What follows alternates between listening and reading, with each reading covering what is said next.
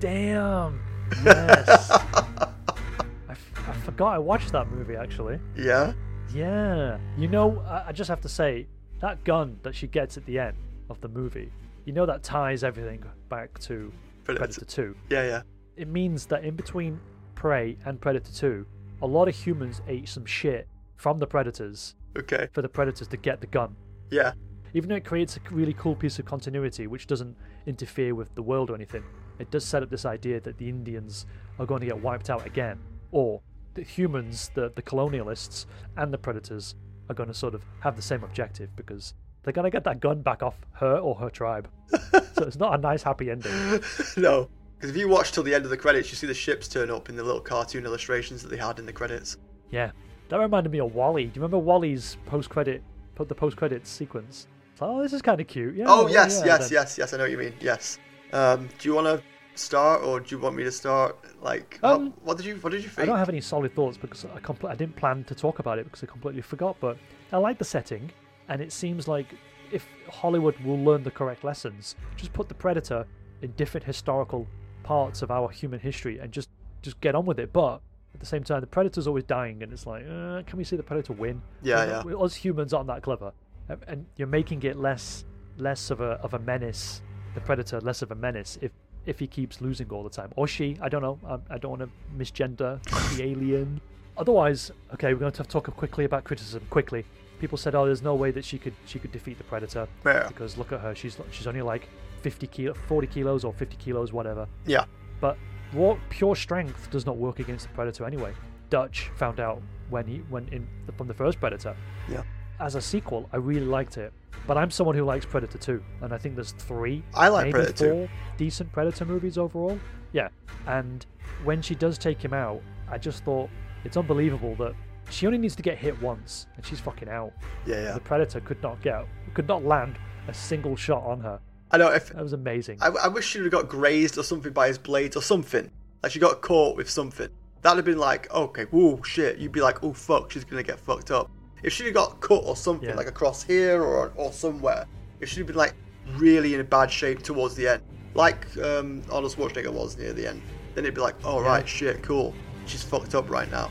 But yeah, that's the only complaint I sort of had, where she's sort of like she avoided pretty much everything that he threw at her.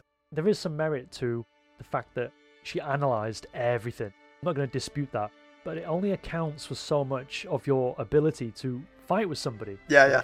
I like the fact that she wasn't just fucking invincible and just knew everything straight away, and she was like just brilliant at everything. I like the fact that she was like a bit shit, and then she was getting fucked up by the bear, and she was just fucking up everywhere pretty much. Christ. But then she, you know, she was like picked herself up towards like the middle, near the end of the movie. But yeah, towards the start and that, she was just completely fucking up in every aspect of things. She would be good at hunting, she's good at tracking, but she'd make so many mistakes here and there. That's true. I liked reading on Reddit where people were they're critiquing the implausible parts, such as attaching a rope to her hammerhawk or whatever it is, the axe. Oh, the tomahawk thing. You couldn't catch that. Yeah, the tomahawk, that's the word. You couldn't catch the tomahawk consistently when you pull it off a rope. It's just not possible. Yeah, yeah. I want to say it's just a movie, just forget it, but then why are we here talking about such granular levels of detail? In terms of believability, you've got to believe the world, you've got to believe the setting, and they set it up to be a real world setting, and yet she can do things that you can't just practice on a fucking log for a couple of hours, and then it works perfectly against a Predator. Yeah, you know what, I had really low expectations for this movie, and I guess maybe that helped it in some ways, but when I watched it, I was so pleasantly surprised. Why is this not horribly bad? Why am I not like, this is terrible, I never want to watch this again? Like, if it was on TV, like, if it came on, I'd probably be like, okay, cool. I'd probably just have it on in the background. I'd sit and watch it, probably. It's not one of these films that I'm like, ugh, go away sort of thing. It was like, wow, this is actually decent. And if they actually do another one, like you say, set it in a different period or whatever, it could so work. It could so work with some things. And it's just, it shows, don't have to overdo everything.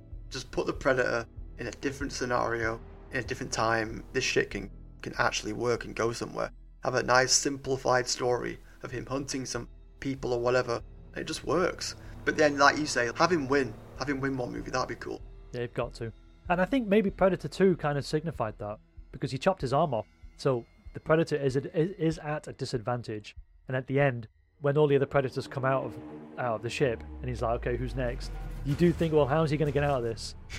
But it's the actual honor code, the character's honor code, sense of honor, that allows him to get away. You know he's going to die otherwise.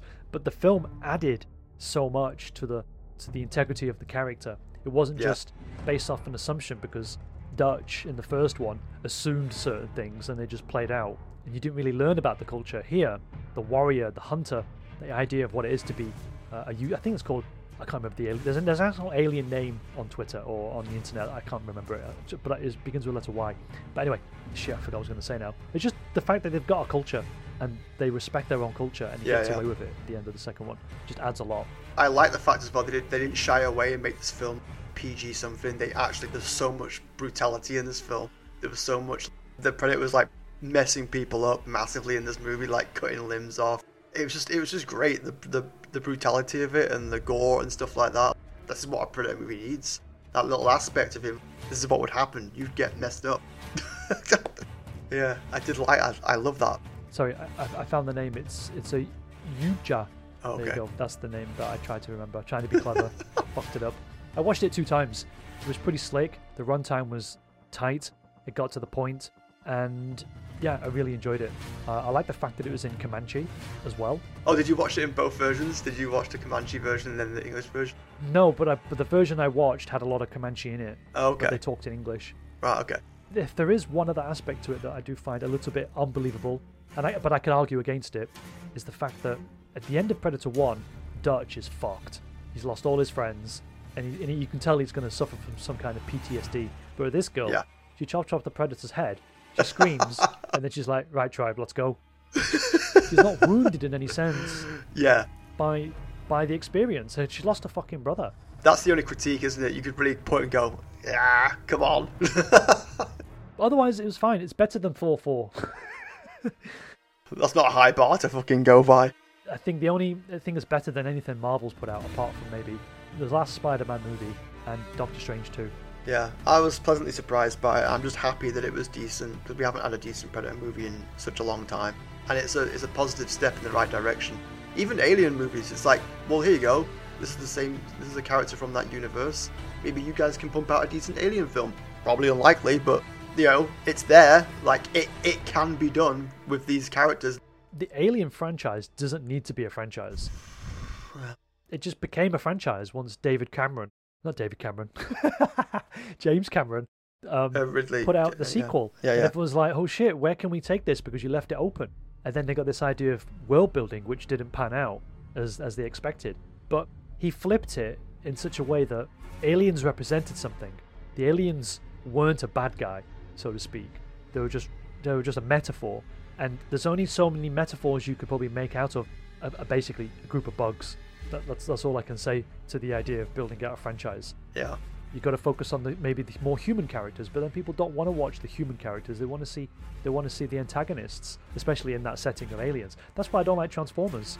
They're focused on the fucking humans, and you've got secondary characters, human characters, and then tertiary fucking human characters. I just want to see robots kicking the shit out of each other. Why can't you do that? Anyway, Prey is really good. I enjoyed it. Yeah. Completely forgot though that I watched it.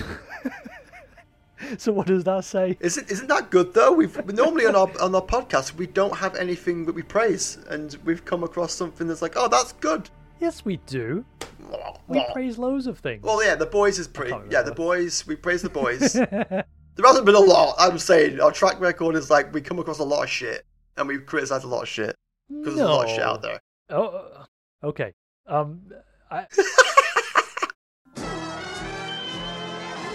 So now we're going to talk about the released today trailer of Star Trek Picard Season 3. I'm going to get Adam's thoughts on it, but Adam is saying that Sisko might appear in this new season. And I just saw the thumbnail and clicked play for 5 seconds, and the first person on the screen is Robert Meyer Burnett.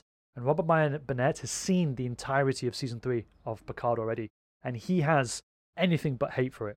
He really likes, and he keeps talking about how great it is, which kind of worries me, because it's going to be good, but at the same time, it's attached to the afterbirth of season 1 and season 2. Yeah. And those two are so fucking bad. He said it's like a love letter to Star Trek and then also a bit of Deep Space Nine as well, which he said, I don't want to piss it off at people saying that, but... Okay.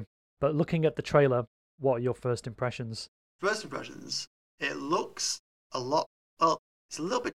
It feels a bit different than what Season 2 was. I feel like Season 2 and 1 were a bit pants, garbage, if I'm being honest. Yeah, a bit like throwaway, a bit pants, a bit like, what is going on with this character? Why is Picard a bumbling idiot? But this looked a little bit different. I like the fact that obviously all the characters are back that you know and sort of like appreciate. I like the visuals. It looked visually pleasing to the eye. You can't fault it on that. It looks really good, like the space station, the way the starships look. It looked visually pleasing, but I don't know. We'll see how the show is, or we'll see how episode 1 is. You'll get a grip. You'll know within the first few minutes of that first episode how you feel, and if it's the same as season 1 and 2, you'll know straight away, won't you? But hopefully it's better. But I don't know.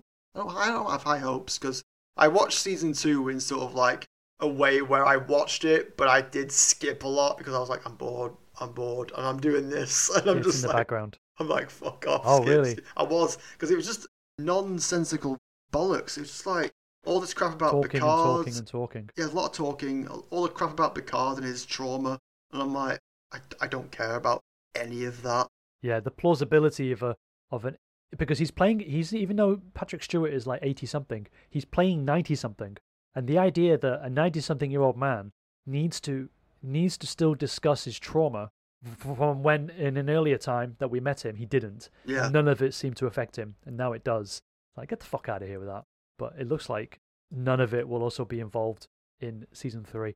I found characters' actions in that season 2 really odd as well. Like, I think, what was his name? The starship captain. Is it Rios? I found it odd that Rios. He decided to stay in past Earth. I was like, why are you staying there? It was a... You know, okay, fine, stay there, die there.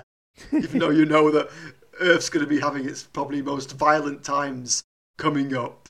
Cool. You know the ship that you see in season 3. You know that's the Titan. Yeah. The Titan, which is depicted in the comics and in the books, and then again in Lower Decks. But it's not the same Titan. This is the Titan A. It's got an A designation, so it's a different model of Titan. So it's an even newer one. Than the one you see in Lower Decks. Right. But the design of this Titan has TOS callbacks because of the shape of the ship's hull, saucer section. Looks like the Enterprise, first Enterprise's hull design, which is really weird for me because I thought the ships were getting sleeker, but they don't seem to be. It seems to be like an amalgamation of a little bit of the Enterprise from TOS, a little bit of the hull from Star Trek Beyond. Do you remember that souped up starship that the evil Admiral had? It looks a little bit like that, and then it's got the colourful nacelles of the TNG era, the blue and the red. Just looks weird. But part of me thinks this is going to be really good, but it's just going to be attached to the disappointing 2/3 of this 3-season show, and so I can't really accept it as a whole. I hope that Picard is a bit different in this one. The traumas should be gone now, all that sort of crap. He should just focus on whatever he's doing now. He should be gone fucking ages ago, but. Just gone now. I can see the other characters. I reckon they will be probably like better than what Picard has been, you know, what he'll be looking like at the moment. But I just don't have high hopes for it. If you're going with low expectations, maybe it might be good. That's all you can hope for. Are we gonna watch it? We're gonna watch it when everyone else has watched it. I'll give it a go. I'm curious. So I will watch it when it comes out. And like I said to you, you'll know within the first fucking 10 minutes, you'll be knowing like, oh, this could be good, or it's the same old shit. God damn it. Yeah, let's see. It's disappointing because if you're a major, like I watch Star Trek in sort of like a passing sort of manner. If you're a heavy Star Trek fan, you're quite a big Star Trek fan. Like it's kind of disappointing and it's disheartening to sort of watch this thing that you love slowly getting fucking torn down.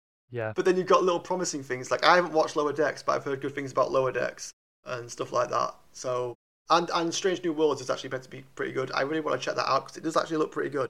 I just watched the season 2 trailer for Strange New Worlds as well, and it's just a scene It's not a compilation like you saw with Star Trek Picard Season 3. It's about this character called Ortegas, and she's the ship's pilot. And she's doing a log, and she says the word cool. I'm going down on an away mission today, which is pretty cool. And it's like, oh, that dialogue, you still haven't fixed it. It's supposed to be period specific. You wouldn't do Shakespeare and say, no, it's pretty cool. You're pretty cool, Juliet. Let's go and get a burger or something. You wouldn't update the dialogue. I don't think Star Trek is respected in the same way for the dialogue. But then in the same scene, Spock is trying to explain. And Spock is only the science officer, higher rank than this pilot. And she says, shh. She shushes Spock. I'm like, ooh, this is a military ship or quasi-military ship. Why are you shushing? Why are you shushing him? He allows himself to be walked over because there's another character. And she said, why don't you just say two moons? Because he has to over-explain it in the way that he does. But she's picking on him for the way he speaks. And he's an alien. That's like, to me, it's like picking on black people for doing black speak. Like, that's the way they speak. That's their style of English. Yeah, You've got to let it be. Can't, hey, you're not saying, you've got to say this. You don't say dis. You say ask, not ax. Let me, because people say that, don't they? Let me ask you something. Yeah. So that's what she's doing, and I don't think that's fair. And plus, he's a legacy character. So it's another example of what we talked about at the beginning. But anyway, enough of that fucking bollocks. I bought YouTube Premium. Yeah? I've got YouTube Premium. I was so sick and tired of the adverts. Google's... I've got YouTube Premium. Have you? I've had it for quite... Wow. I've had it for about a year, I think. You never told me. I do a lot of research, and I'm trying to find sound effects and shit for the audio drama. And then I go to school. I teach in a school environment, and every time I load up YouTube to show something, got to wait 10, 15, 20 seconds. It's just a fucking ball ache. So I'm on the 1 month free trial now, and then I pay Hong Kong prices for YouTube Premium. But I have to use my Octopus card. I can't use my debit card because they would think I'm in the UK. Okay. But the Octopus card tells them I'm in Hong Kong. So how much do you pay? I pay a ridiculous, I think it's like 15 quid, something like that. Fucking hell. Honestly, it's ridiculous. Guess how much I pay? I don't even, go on. Have a guess. Tenner? Less. 8 quid. Less. Fuck off! How much are you paying? £6, if I do a straight conversion, £6.80. Fuck's sake, man.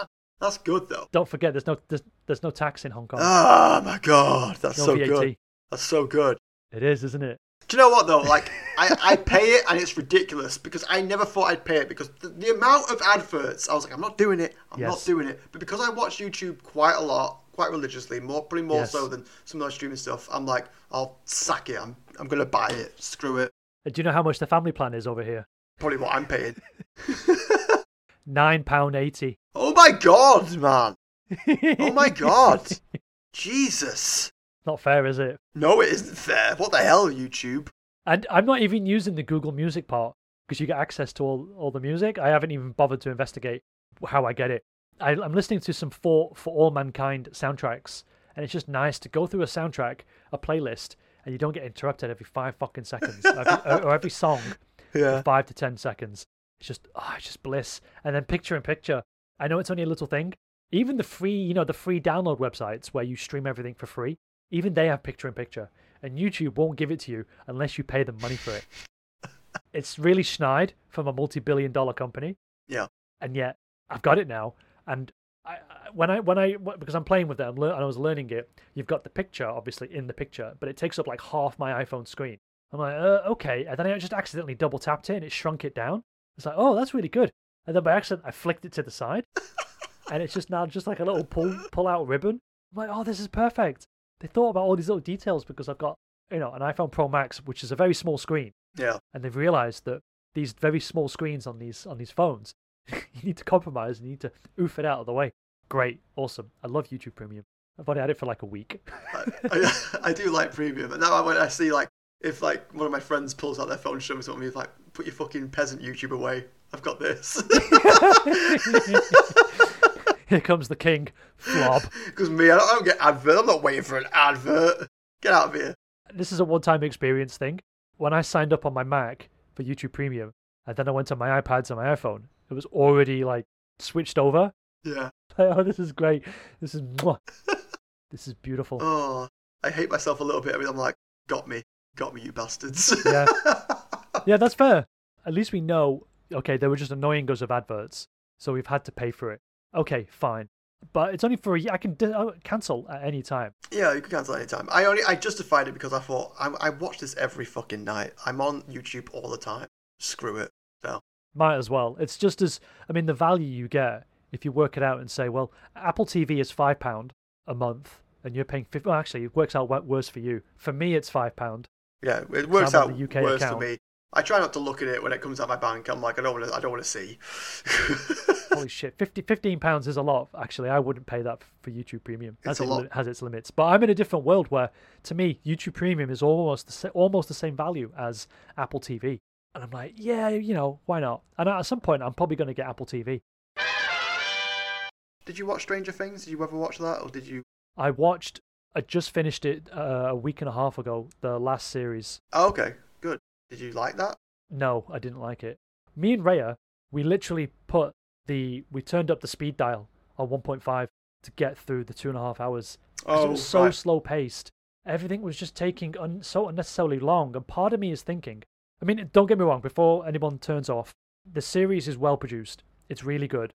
But their decision to make these feature-length episodes didn't work for me.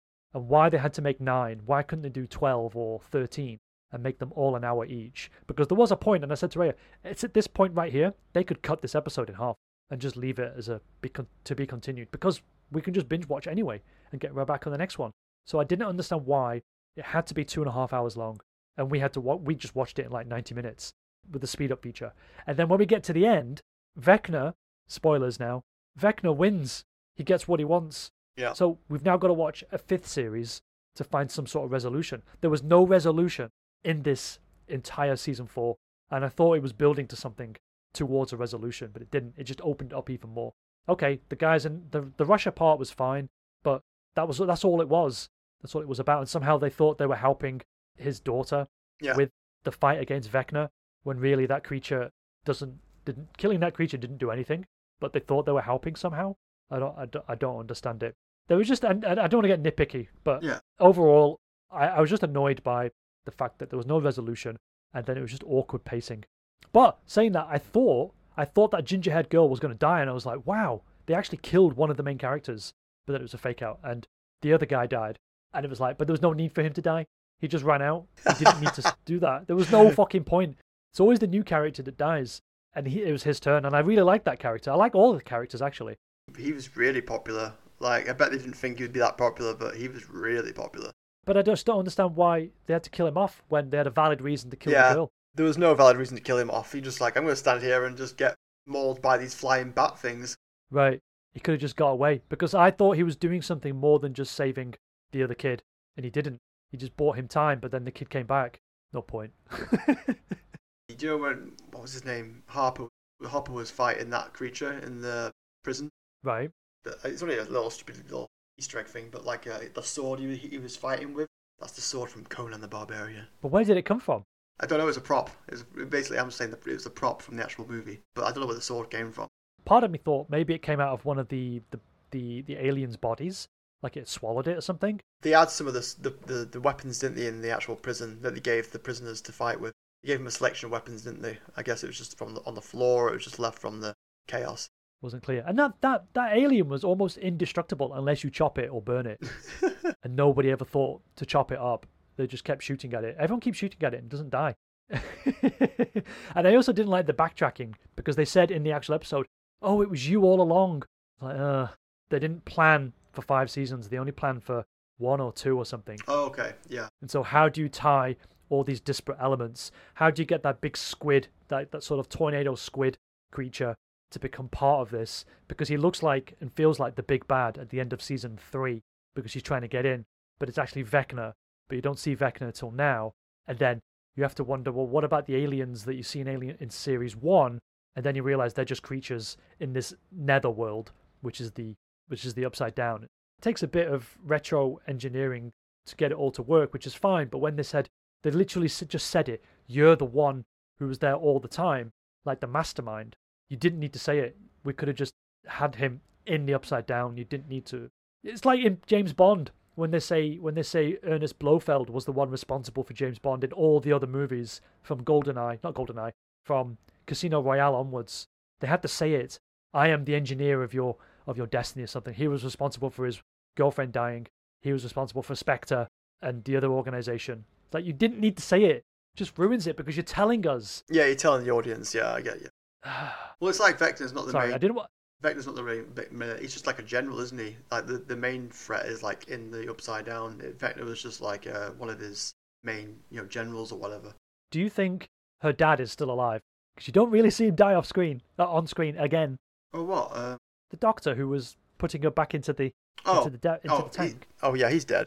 Do you really think he's dead? Yeah, he's dead. Okay. I reckon he's got to be dead. He's dead. He's dead as shit. Okay. I do like how they reintegrated. Do you remember in, I think it was season 2, when the girl, whose name I can't remember, she finds those other children who have special powers. Oh, yeah. She's in the city. And some people were thinking, where is this going? This is so pointless. And you see her dad in the flashback there. I like how it does strengthen that and ties that back in, because you see the Indian girl again in the flashback and somehow she disappears because she's not part of the group that are training between, the different numbered children. Yeah, I remember. She's not there. I like that part. And they didn't say anything. They just showed you with one flashback to strengthen those poorer elements of season 2. Yeah. Yeah, because that got a lot of flack then. It did. Just to go back on Apple TV, if I am going to buy Apple TV, I would probably cancel my Netflix. Okay. Because I was considering Hulu as well. Hulu with adverts. But I'm not paying for Netflix and Apple and YouTube. I'm not paying for all these services. I'm going to limit it to 2 services or cut something else out of my life to pay for that third service. Yeah, it's like Netflix is losing a lot of subscribers recently. I don't know if their content's getting worse or they've not had much that I've watched on there really, apart from I watched Stranger Things, and then there was some other stuff that I've not really watched much on Netflix, to be honest, recently. Nothing comes to mind. I mean, I'm watching Star Trek still, but I could do that elsewhere. I watched a movie recently, and it had the guy who plays the Captain Pike in Strange New Worlds. It was called The Virtuosa, and it had him in it, and it had Hannibal in it. The guy who plays Hannibal, what's his name? I can't really remember his name now. Disgraceful. Anthony Hopkins? Anthony Hopkins, yeah. Okay. Yeah, that was actually it was all right, not a bad movie. It was all right. I'll tell you what I have been watching on Netflix. Star Trek TOS, Brooklyn Nine-Nine. Okay. But Season 8 of Brooklyn Nine-Nine hit me straight away in this, because it's an NBC product, and they were talking about George Floyd. Oh, okay, yeah. The guy who... They were talking about that and police brutality, yeah, and their police station, and so it was reflecting the moment of our times kind of thing. And I was like, I don't want that. That's a bit of a strong subject for a comedy to fucking hit on. Yeah, it is, because one of the characters has left the police force now, and it drives the characters, so there is a story there to be had, but to name drop and try to make it like in the real world. Yeah. I'm just sick of it. I mean, in isolation, if Star Trek didn't pander to politics, if Star Wars didn't pander to the gender politics of today, if everything wasn't pandering to the woke nonsense, then I could let that by. But the fact that they joined in on it now, I'm like, ugh. The first 7 seasons were fine, but this one, I'm not really interested. It wasn't as funny enough. And then Love, Death, Robots, the Netflix series, Love, Death, Robots, that's pretty decent. But otherwise, just comedians, the comedy specials, and then there's the random odd movie that, I mean, they've got Star Trek 6 for some reason. Netflix have got Star Trek 6. I don't understand how they got that when Paramount Plus took all Star Trek content off Netflix in America and in the UK. Yeah, yeah. And now that I can watch Star Trek books. But I bet it won't be the good version, the director's version. Yeah, yeah, it won't be. With the Scooby-Doo ending. The Scooby-Doo. You know that bit? I don't think so. The Scooby-Doo ending, when they pull the mask off. Yeah, yeah, yeah, I know that. It's a reference, I get that. Right, in the director's cut, they pull it off. They pull the mask off the Klingon, and they say, it's Colonel West. Do they? And it's a Federation... Yeah, it's a Federation officer, but in the director's cut, you see Colonel West, played by René Auberjonois, who played Odo. Okay. He's Colonel West, and he's basically doing a presentation to the Federation president, saying, this is how we can extract Captain Kirk. This is how we can rescue him. And then the president says, well, no, we're not doing that. But it's a cut scene. And then you see him again, because he's on the side of the evil admirals. Fucking hell.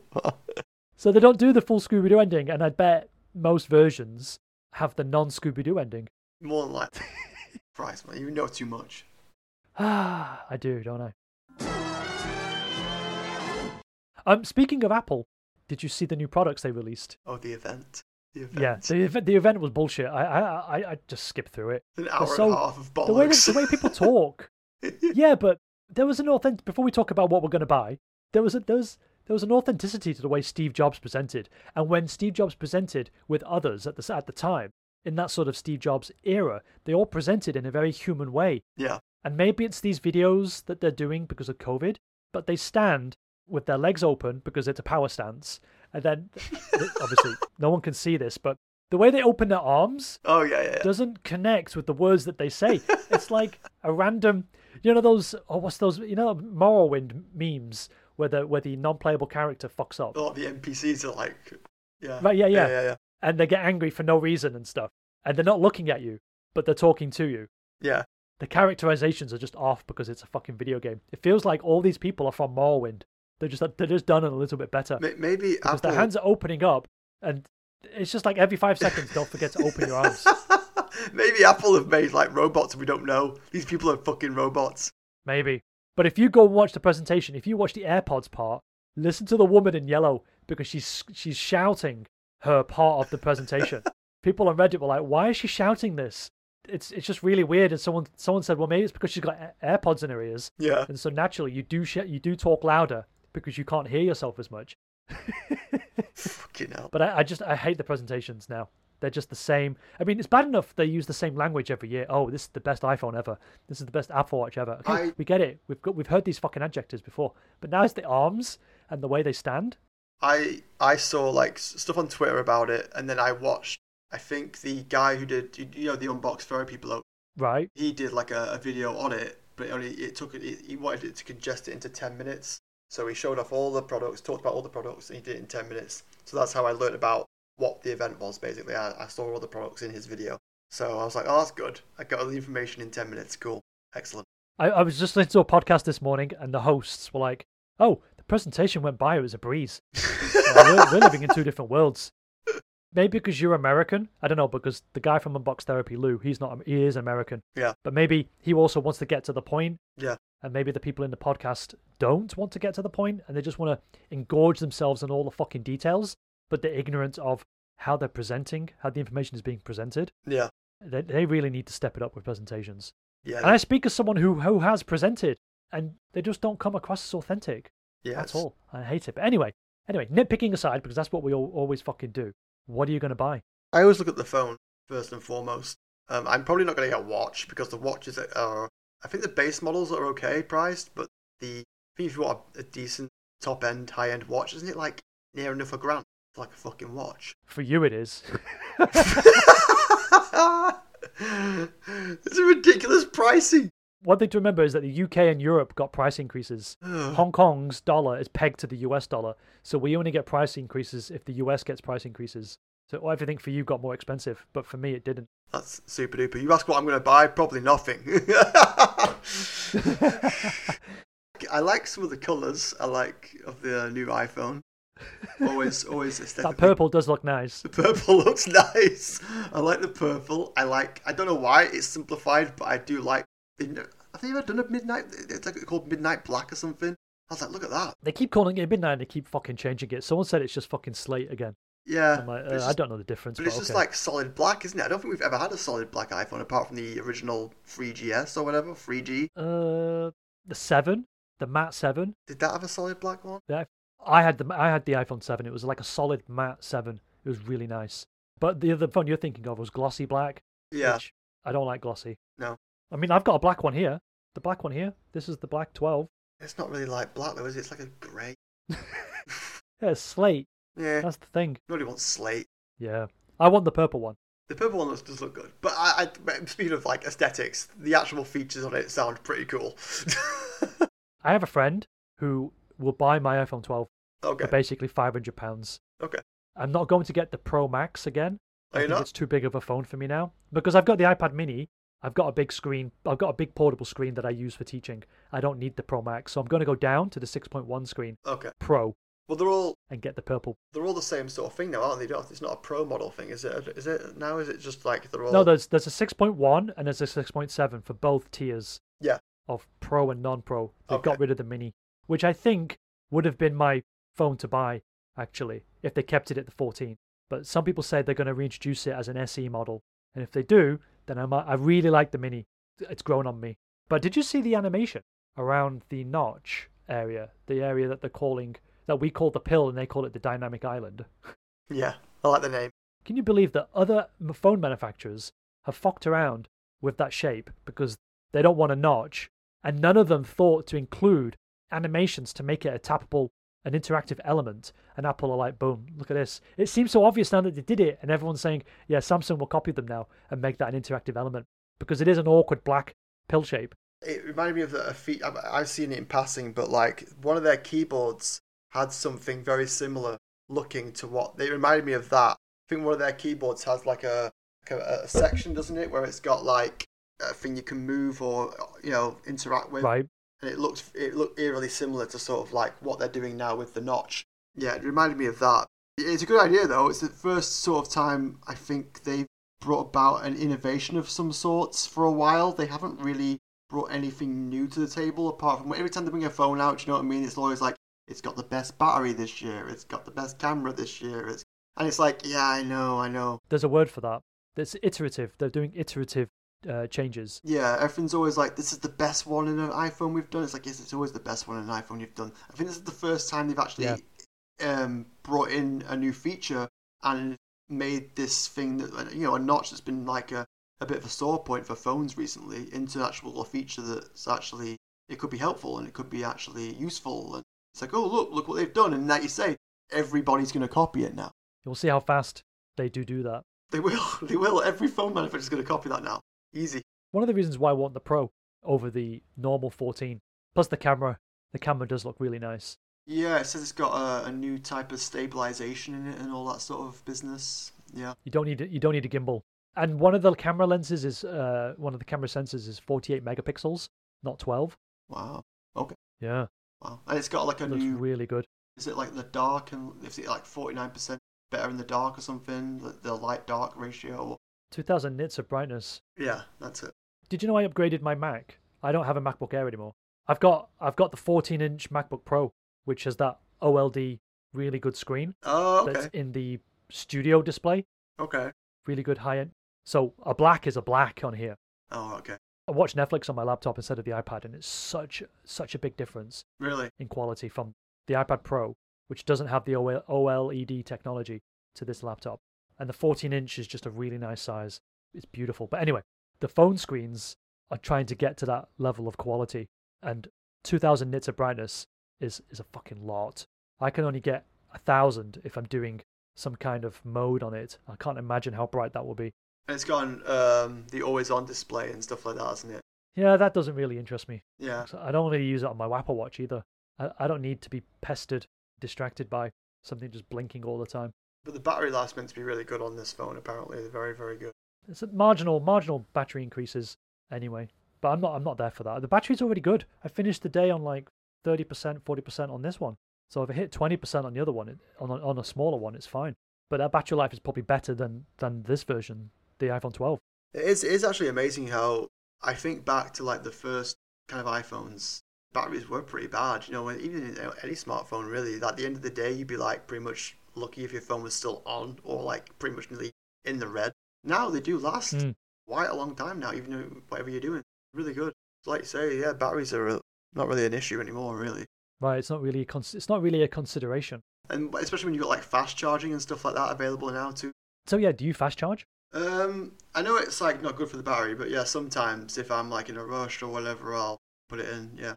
I try to use the slowest charger possible. I know it makes your battery last longer. It doesn't damage the battery as much as you do normal charge, but yeah, I know that. I got like some Anker plugs and stuff like that. And yeah, they're good. I think they're good substitutes for the Apple ones, actually. Sometimes they're better. Yeah, they are.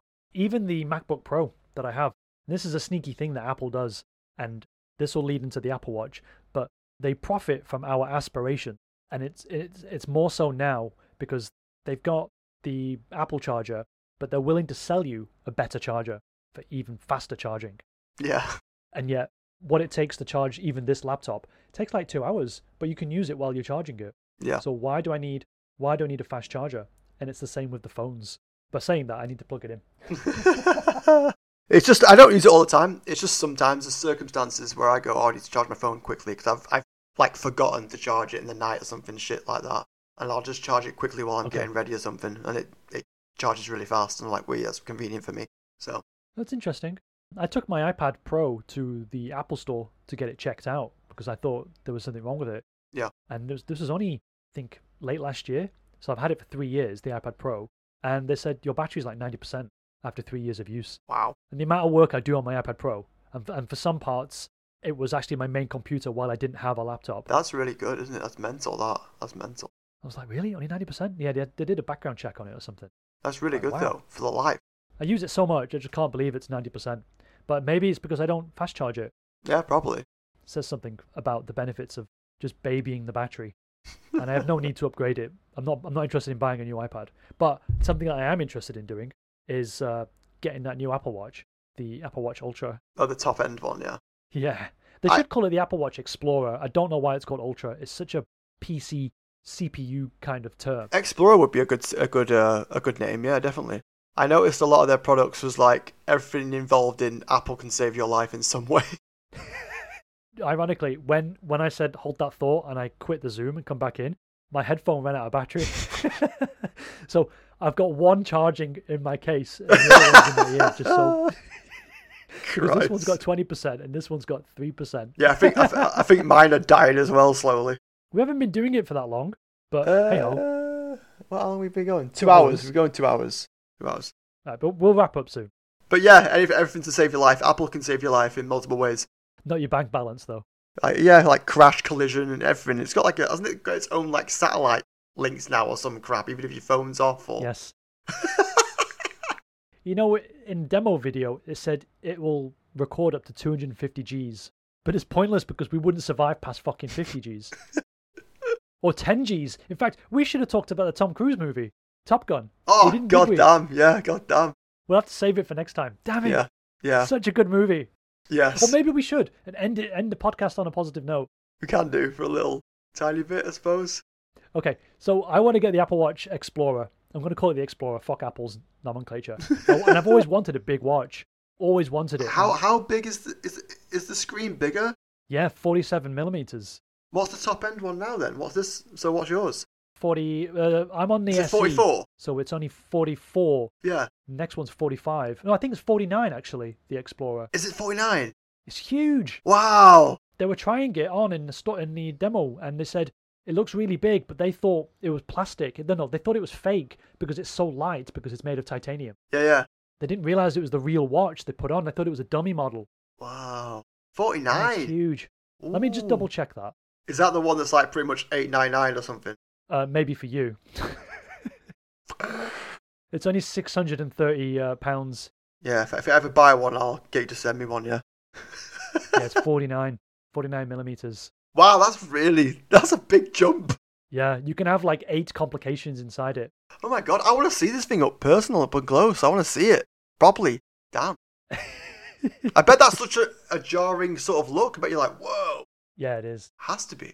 The one thing that I find interesting about the battery life is that, I don't know about you, but I do not have the always on screen. And I do not have notifications turned on except for people on messages, iMessages. So if you text me, or Joseph texts me, or Rhea texts me, I get it instantly. Nobody else. Everything's notifications on the phone. Yeah. Right? Or family. Family and friends, basically, that I've known for ages. And people always downvote me on Reddit when people say, well, I only get a day and a half of battery life. And I'm like, but I get 2.5 days. And then what do you do? I turn off the always on screen. I turn off notifications of shit I don't need. And I just switch on the most battery efficient things. And they're like, well, what's the point in using the Apple Watch then if you're not going to use all the features? But if I just want it to be a tracker and to tell the time and to get messages, then I'm in my rights to turn everything else off and then say, well, I get 2.5 days. But Apple have now put out the low power mode, and they're saying that you'll get 2.5 days with the low power mode, which will mute the notifications and just give you fitness tracking, which is what I was already doing. But this watch, I can't wait for the battery life on this watch. I'm hoping it gets like 4 days at least. I hate charging my Apple Watch. And I'm not selling the SE. I'm going to keep the SE and wear it at nighttime for sleep tracking and wear the big one for daytime stuff. So imagine the battery life then. I'm hoping for a week. It doesn't take... sucker. Yeah, but you say this about the Apple Watch. It didn't take long to charge though. The thing is, it's too good. And it'll just give you like a little zzz, and you look at it and you think, oh, okay, 10% power. And then something distracts you and it's on your wrist and you forget about it. Oh. And there's been many times where I've just didn't charge it and it's dead. I'm like, fuck, Isn't it so annoying when your watch dies and then you're like, I do it. I've done it sometimes before when my watch is dead, and the rare times it has died, and then I go look at see the time. I'm like, fuck's sake! It just winds me up so much. But you keep doing it. You're like, ah. Yes, I know some people like the always on screen. That's fine because it's just natural. It's like a real watch. But because I haven't worn a watch since I was in my teenage years, and I've used the phone to check the time, so I just tap the screen on the phone. It's okay for me to tap the watch to get the time. Yeah, I don't mind that because I don't care about the always on screen. It comes on when you look at it anyway. So, but I don't even do that. I don't even do the tap. I don't even do the twist to turn on. You don't? No, it's off. Oh, okay.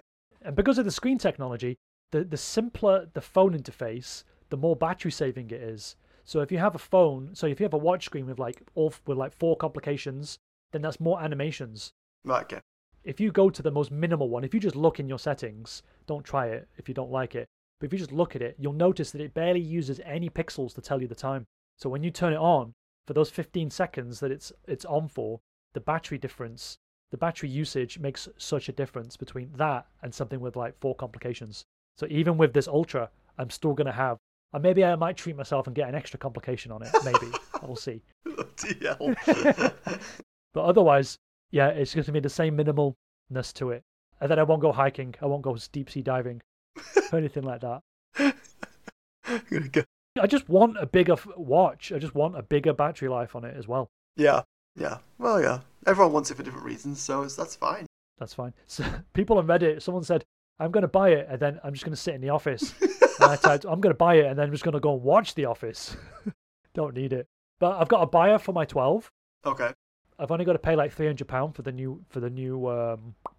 the new phone, and then I know somebody who will hopefully give me a discount on an Apple Watch because they got me the discount the last time on the SE. I think it's 10 or 15%. Okay. And then I'll get a reduced price Apple Watch Explorer as well.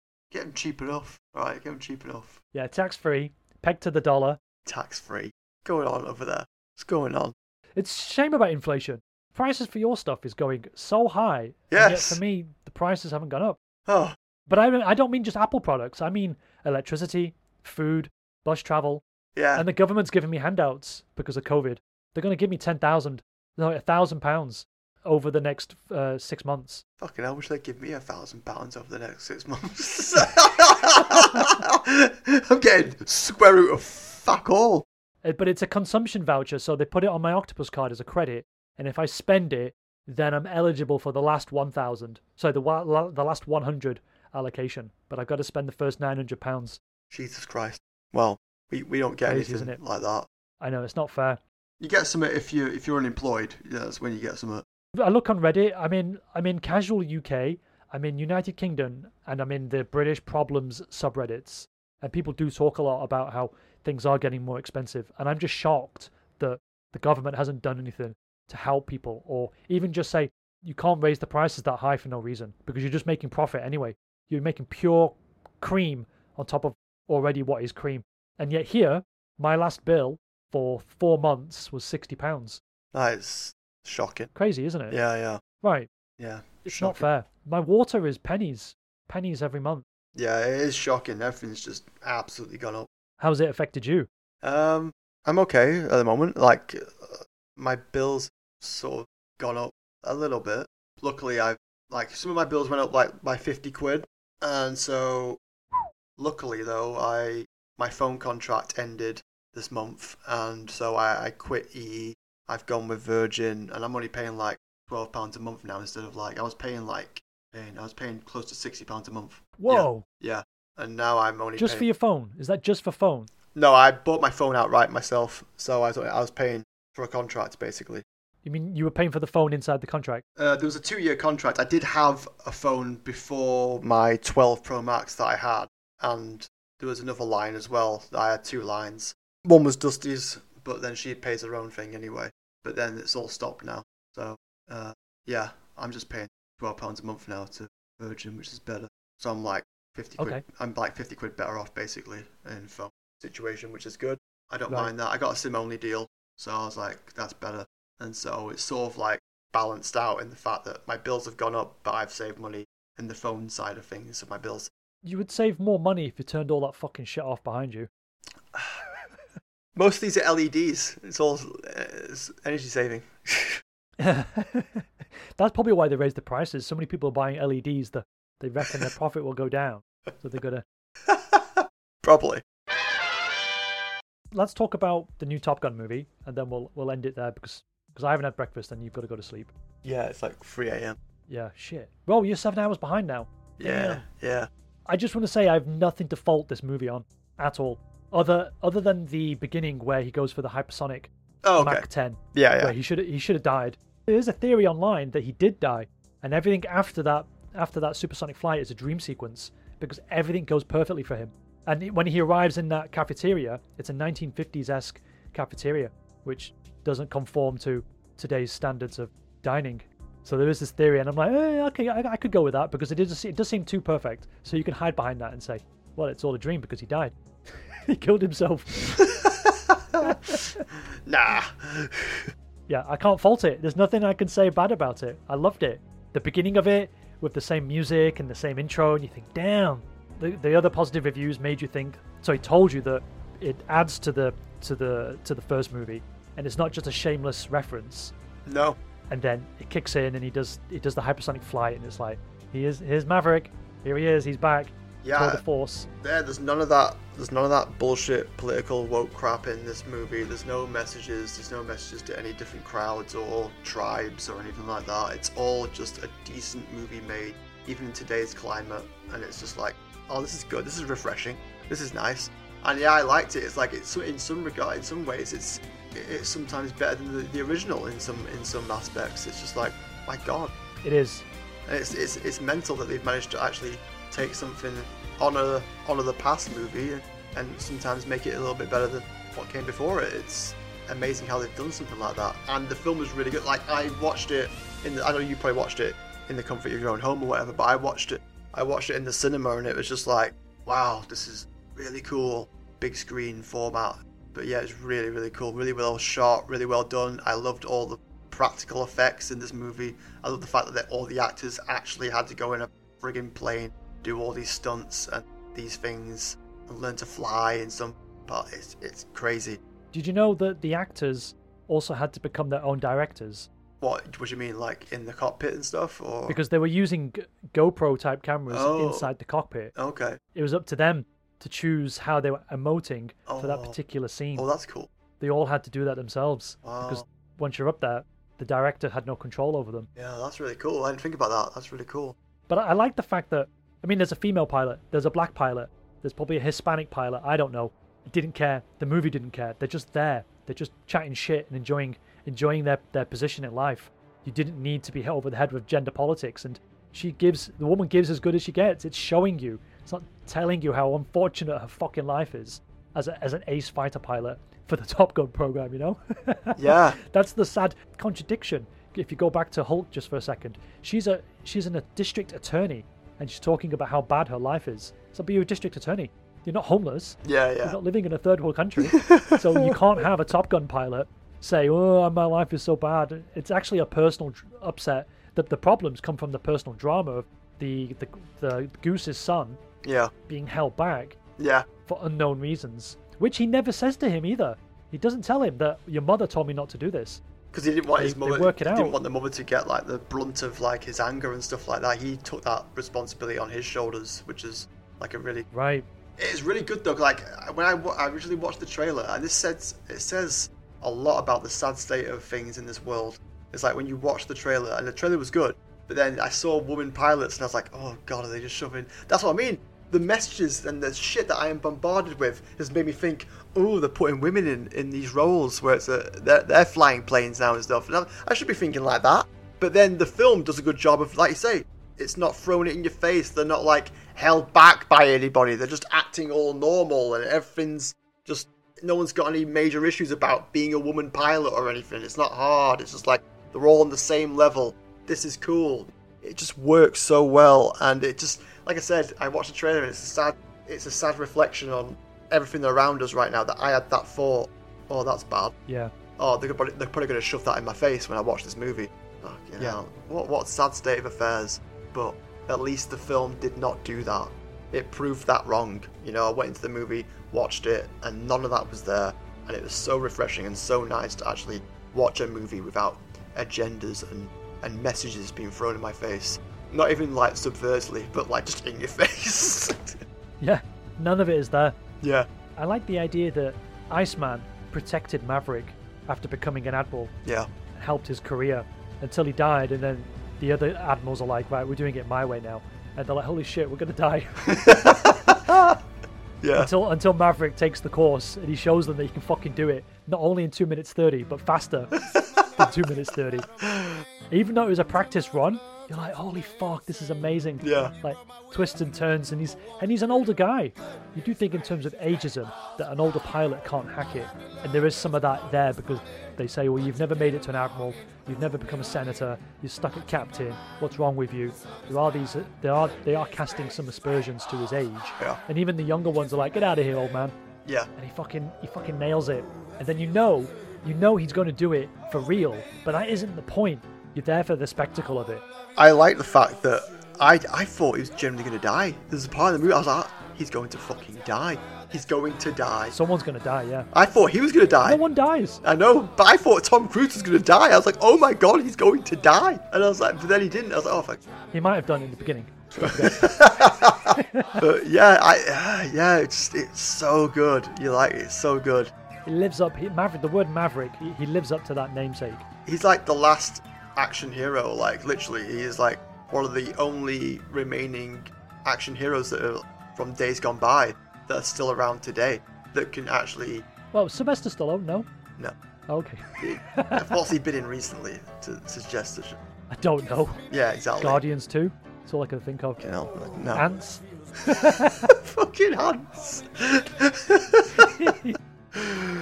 Oh. Creed 2? I haven't even seen Creed 2. I need to go and watch that. No, but you know what I mean? Like, action heroes from the 80s and the bygone era, they just don't survive in today's environment. And then along comes, like, Maverick from friggin' Top Gun. And the movie works and it's successful because it's well written and it doesn't focus on bullshit. It's just a film that's just good. That's all it has to be. And a lot more movies could learn from that. Doesn't even care who the bad guys are, really. No, a lot more movies could learn from that shit. Just do that. It seems to be a hardship these days. It really does. Yeah, it's all about look at me, look at my problems instead of just trying to be the best possible. Yeah. And just fight it out with the world. A lot of it, we just want to fall back on victim complexes. And yet Maverick wasn't the victim. He didn't make himself the victim. Goose still didn't make himself the victim. He still got into the Air Force even though he got held back by Maverick. He still did it, and he just didn't like him for being held back all those years. Yeah, he's even age accurate. That's how much care and attention's in this movie. Goose's son, and I actually thought that the movie would play on the fact that Tom Cruise would be guilty. Oh no, that Goose's son, what's his name, Mallard or something? I can't remember. Yeah, I can't. You would think that he was upset at that Maverick survived and Goose's dad died, but it's not about that. It's about this other thing. Yeah. And there's just respect. They both respect. Obviously, they have a love for the father and the friend. And it's this newer drama because of what happened, and the mother is quite rightfully saying, "Don't let him join, don't let him do it." Anyway, he overcomes that obstacle, even though his family, his friends are against him doing that. He still does the thing that he wants to do, and then at the end of the movie, they reconcile because their actions say more than their words. Because you think Maverick's going to die, you think Mallard, I think it's Mallard, whatever, or Moose, I don't know, but let's just call him Moose. You think he's going to die, but Maverick saves him, and then you think Maverick's going to die. He saves him. And then they find, like, an original F-15. And you're like, holy fuck. Yeah, yeah. And they're, like, tapping on the dials and the gears. You think, this is just pure nostalgia. This is just extra nostalgia and fun to be had on top of this movie. Yeah. And he takes them out. He still takes out, the fifth-generation fighters because they keep telling you, these are fifth-generation fighters. You can't do this. You can't do that. And he does it. He takes them all out bar one. Yeah. And he thinks he's going to die, and he's doing this stupid maneuver to get out of it. Oh, and then the other guy, basically the version of Iceman, basically. Yes. Yeah, yeah. He comes along and helps them. Yeah. This movie had everything going for it. The aerial skills on display, I think, are better. I think Maverick as a pilot gets better in this movie than he was able to be in the first movie. Yeah. He constantly kept showing his skills, beating his students, beating the system, in the trial run, then actually doing it by leading them. And then with this 30-year-old, 40-year-old aircraft, he still fucks around with the fifth generation fighter, which says a lot, because then you're saying, it's like some people make a movie with a 10-year-old computer. I think Parasite, they recently said the film Parasite was made on a 10-year-old copy of Final Cut Pro. He wasn't using the latest Mac to make it. And it is about skill over machine, or over the equipment that you have. And again, they didn't need to tell you, they just showed you. I only have praise for that movie. I'm going to watch it again. Tom Cruise is a friggin' maniac, but yeah. You know, in the beginning, I wasn't going to watch it when they first showed the trailer 3 years ago, because it was funded by a Chinese company. And the Chinese company said you can't have the Taiwanese flag on the back of your jacket. Okay. But in the movie, the Taiwanese flag is back on. Okay. They must have changed their minds. I don't know. Because no, they pulled out. The investors pulled out. Oh, okay. So that was my only criticism of it. Yeah. But that's for political reasons, because they don't want Taiwan to exist. You know that this movie, just like the first one, is a way to get people interested in joining the Air Force. Really? Yeah. And so when people complain and say, oh, this is American jingoism and it's all about how great America is, yeah, that's what it's for. It's to show you how fucking great America is. And there's nothing wrong with that. Apart from the bullshit that America has committed on other countries, and I'm not going to get into the politics of it, but they have done some fucked up things. This movie is still allowed to exist to say, we can be the best. Yeah.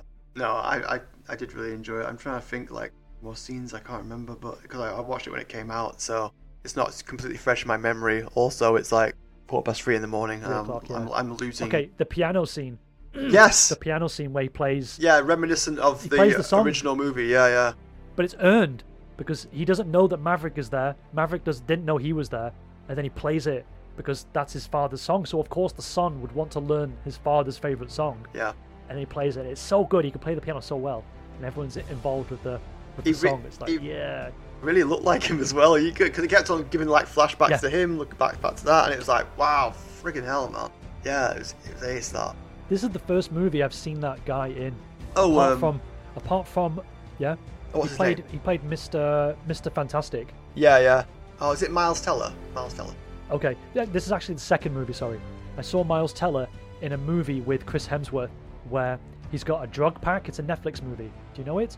It's a movie where Chris Hemsworth is playing this designer of drugs, and he's got all these people who've committed crimes on an island. Spiderhead. On those people. Right, yeah. Yes. That was a good movie. Spiderhead was the first movie I saw him in. That's alright, that, actually. This one. Yeah, it's okay. It's alright. It's not brilliant, but it's alright. Not bad. Yeah, I think Chris Hemsworth wants to fuck around instead of doing Thor. But yeah. But saying that, Chris Hemsworth did another movie, and his wife is the lead action star, called Interceptor or something. And his wife is on this... it's another Netflix movie. She's on this like oil rig with missiles that can shoot down nukes, and the bad guys take out the other site in Alaska, and she's the only one left. So it's like Die Hard on this oil rig device. No idea. And she has to stop. It's not just one nuclear missile. She actually has to stop like 27 nuclear missiles. That's like part of the attraction of it. And it's funded by Chris Hemsworth's production company. And he's in the movie as a TV salesman, as like a fat Thor character. But it takes you out of the movie. You should watch it. It's so fucking cheesy. I'll have a look. We talk about action stars from the 80s. This is like a throwback to an 80s movie. I'll send you the link. It's really, it's fun. It's ridiculous fun. Yeah. But it's not like Tom Cruise ridiculous fun, because there's just like there's something finer to the Tom Cruise movie versus this movie called Interceptor. Yeah. Because the budget is lower, the dialogue is cheesier. There's nothing cheesy about Tom Cruise in Top Gun. Oh no. Or just Top Gun itself. No. Everything about Top Gun Maverick is. It's one of the highest grossing movies now, I think. It keeps on just earning money. Mm. Yeah, I think it's just churning money. No surprise either. Deserves it. Yeah. Do you think I'm going to watch it again with Raya. Has she not seen it? No. I didn't think she wanted to, but she told me she wanted to. Would you actually... Yeah, what was your question? Would you actually watch it in an IMAX situation? Would you go to the cinema to watch that? As long as nobody's in the IMAX cinema with me. Oh, okay. You really don't like people being in the cinema with you? Not in Hong Kong. They're just so ignorant. Okay. So rude. You're always next to children, but if it's a special screening and it's at an awkward time for most people, then I'll probably do it. Yeah, I'm the same with cinemas and stuff like that. I have to go. I always make sure I'm at the back. So I've got my back against the wall. Basically, no one's behind me. I have to be right at the back. You can have sex at the back as well, so it's perfect. Oh, there is that, yeah. As if you've never done it. Come on, I told you about a woman whose chin fucking flips out on me when I'm having sex with her. You can't even... You're just nodding. You're just...